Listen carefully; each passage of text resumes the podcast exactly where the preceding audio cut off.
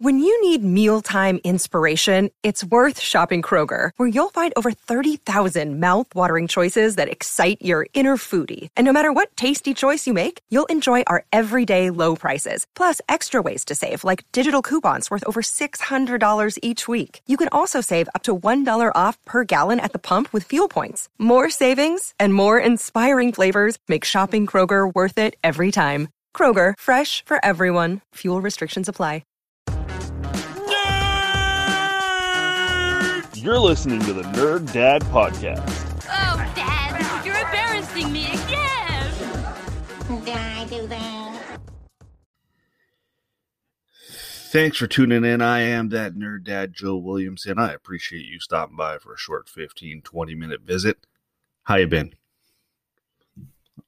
Are you doing all right? Sorry I'm late with this one. Uh, I've had a very busy uh, work week, like real job. Uh, real job has gotten in the way of my fun time this week. That's okay though.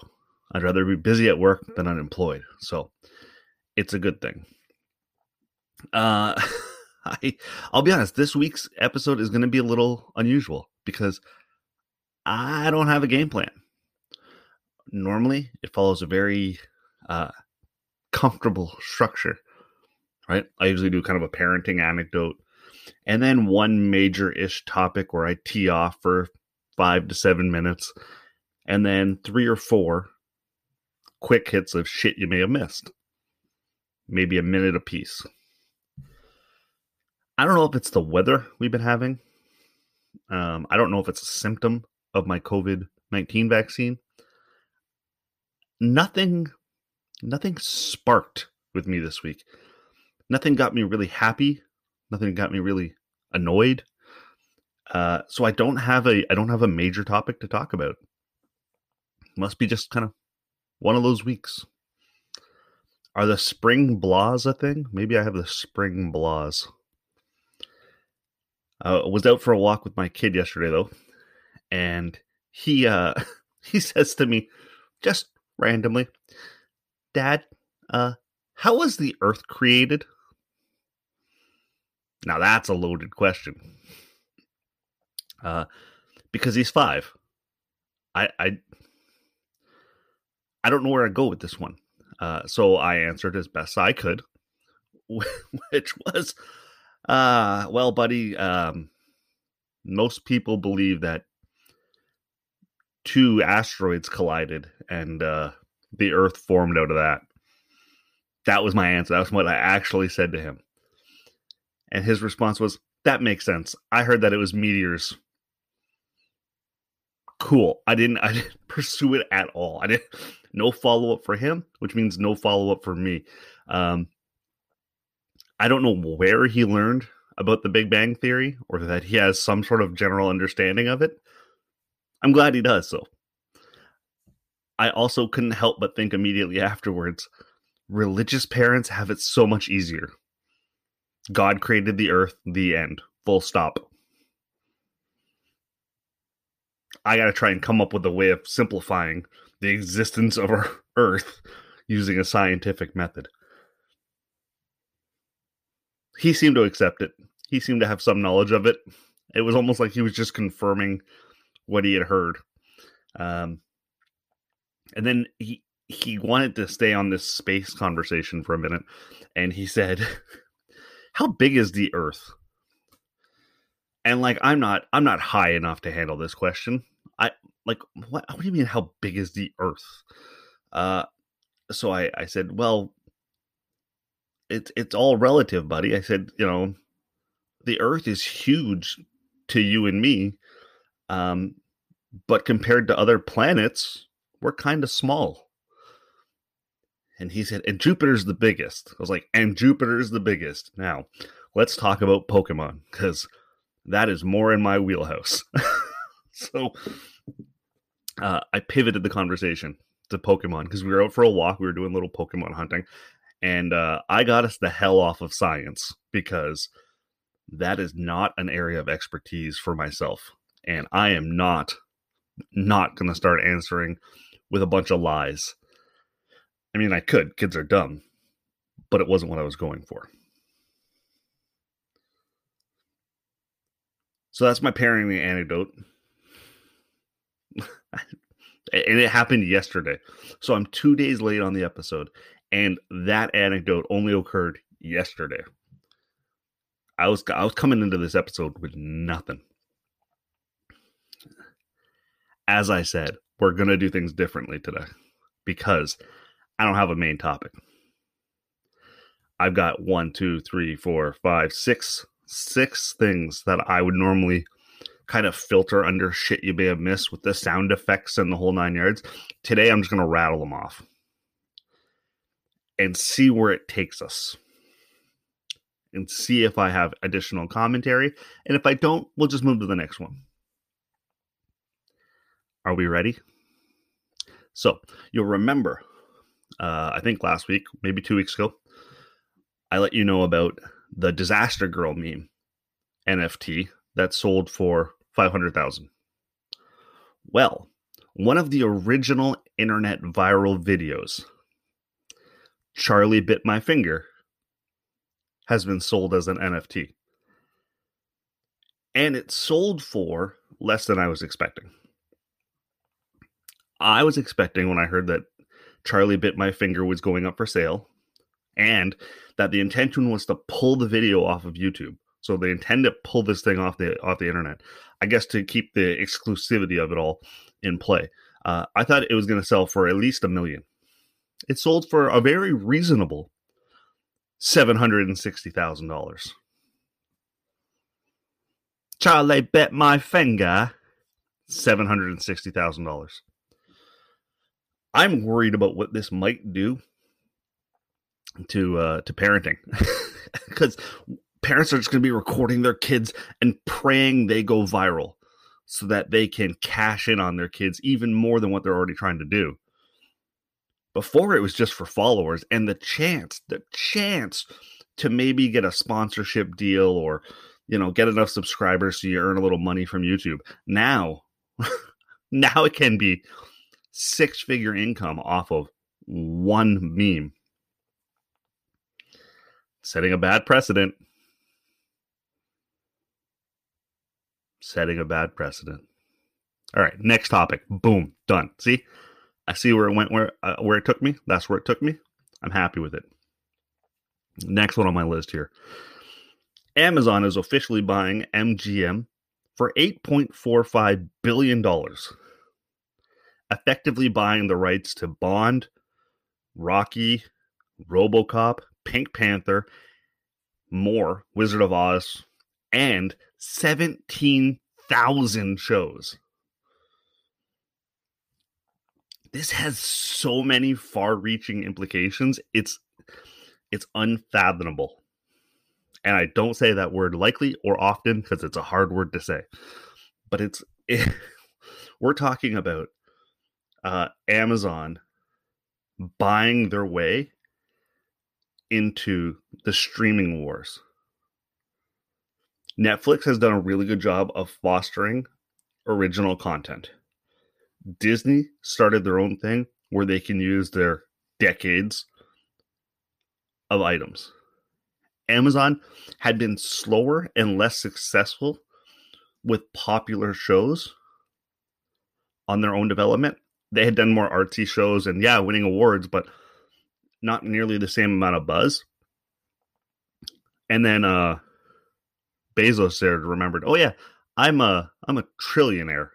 I can just uh buy a whole bunch of shows.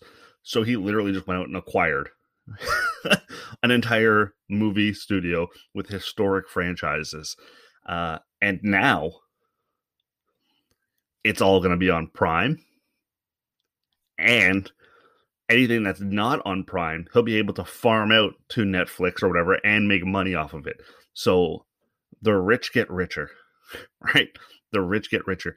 Um, I think we should all be lucky and thankful that Bezos seems like a relatively reasonably well adjusted uh, billionaire because he has more than enough money to just go like fucking ape shit and and become a real life Lex Luthor, and and like here's this sun thing that's gonna block the sun, and none of us could do anything about it. So uh, keep buying up useless things, and uh, please leave the sun alone, Jeff Bezos. What do I, oh, let's let's stick with movies. Uh, this is a short one. Sony is denying that it's working on a God of War movie. Which you know what that means. It's working on a God of War movie. I just love when studios have to come out and be like, look, we're definitely not doing something until the fans complain enough. And then we realize we have a viral marketing campaign on our hands. And then we're going to do it for sure. But right now, you people haven't begged enough yet. Sony, by the way, has the deal with Netflix. So if they did make a God of War, yeah, they'd be in bed with Netflix. We're gonna go to movies again. This is the last movie thing. Uh, did you watch uh, Army of the Dead? I haven't watched it yet because I'm kind of mad at Dave Batista right now. I'm finding him a little bit on the obnoxious side of things. Meh, just my personal preference. Anyways, Army of the Dead. In the movie, uh, one of the co-stars is Tig. I'm, I always pronounce her name wrong, so I apologize. Tig Notaro uh, is in the movie, but she was meticulously digitally added to the movie after the entire movie was shot with comedian Chris D'Elia, who had some sexual misconduct allegations come up against him. The whole world abandoned him. Um, you can still listen to his podcast. He's starting to speak out about his experience on his podcast. It's interesting. I'm still not sure where I stand on the whole thing um, because he hasn't been convicted of anything. Um, he's definitely done something untoward to people, and I guess that in and of itself is worthy of a conversation, but uh, nothing criminal. So, anyways, Netflix decided, hey, we're gonna distance ourselves from Chris D'Elia and reshot all of his scenes with Tig, and then had her basically over top of Chris in the movie, uh, to the point where Dave has actually never met Tig, and they have scenes together. We all have know, know that CGI has come a long way, but this is this is really cool. Um, I also read that it cost millions of dollars to do. So while I am a little pissed off with Dave Batista for all of his outspokenness recently, because I just think, I don't know. Maybe I think he's a meathead. Maybe he's not a meathead. Maybe I'm in the wrong on this one. I don't care. Um, either way, I'm inclined to give it a shot now, just because I want to see Chris D'Elia being replaced on in in the movie. Two more topics two more topics and and we'll start with one that affects the economy. Maybe not affects the economy is an indicator of the economy. Two three weeks ago i talked about how condom sales and rental cars are an unexpected indicator that the economy is moving in the right direction. We have another unexpected indicator that the economy is moving in the right direction lipstick sales, lipstick sales have jumped more than 80%. 80%. So people are getting ready to head out on the town and and smooch, kiss. Is there a different slang term than kiss? But they are they're looking out to go out and impress. And that old dusty red that they had before is no good. 80% jump in lipstick sales. Things are getting back to normal. It's happening. And finally, I'm going to end on a really stupid one, but one that, man, America, I love you. You know what I love more than America? American snacks. Pringles, Pringles has entered the uh, the chicken sandwich wars. Oh, I know. What a tease, right?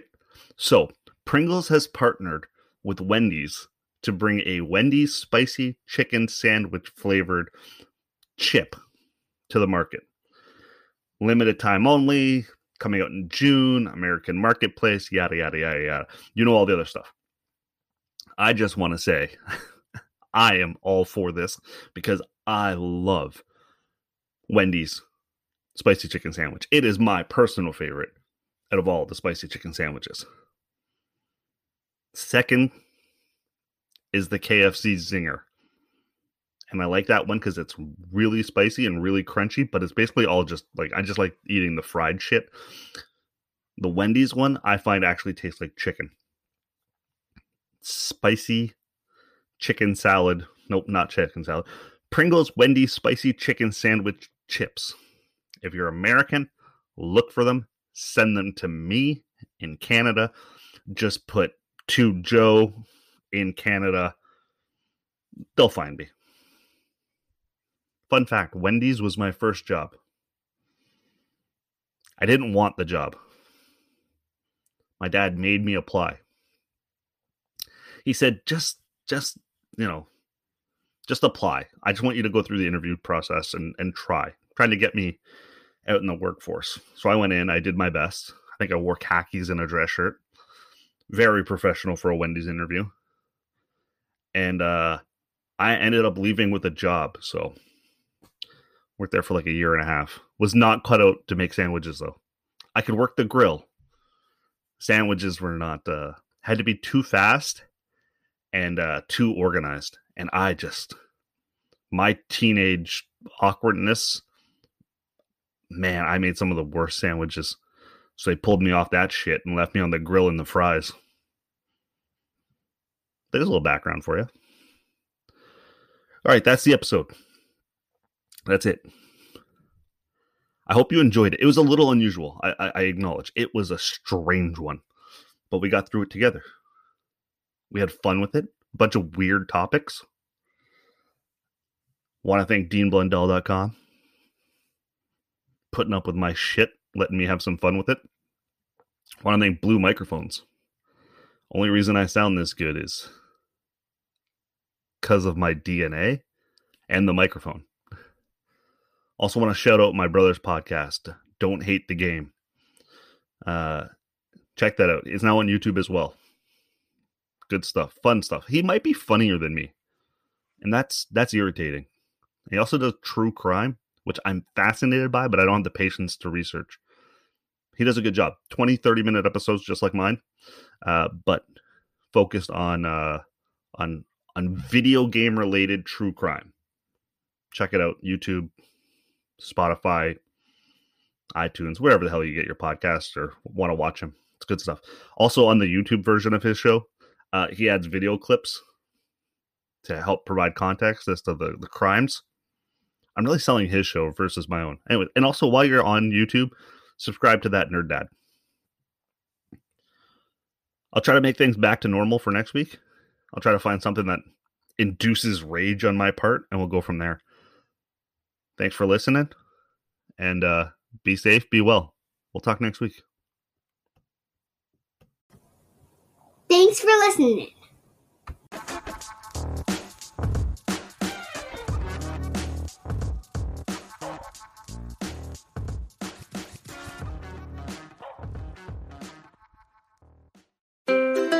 What happens when we play outside? We become healthier, both mentally and physically. We become more creative and more focused. We connect with nature, each other, and ourselves. Let's Take This Outside, a new podcast hosted by me, Marianne Iveson, an aspiring outdoor athlete and nature lover.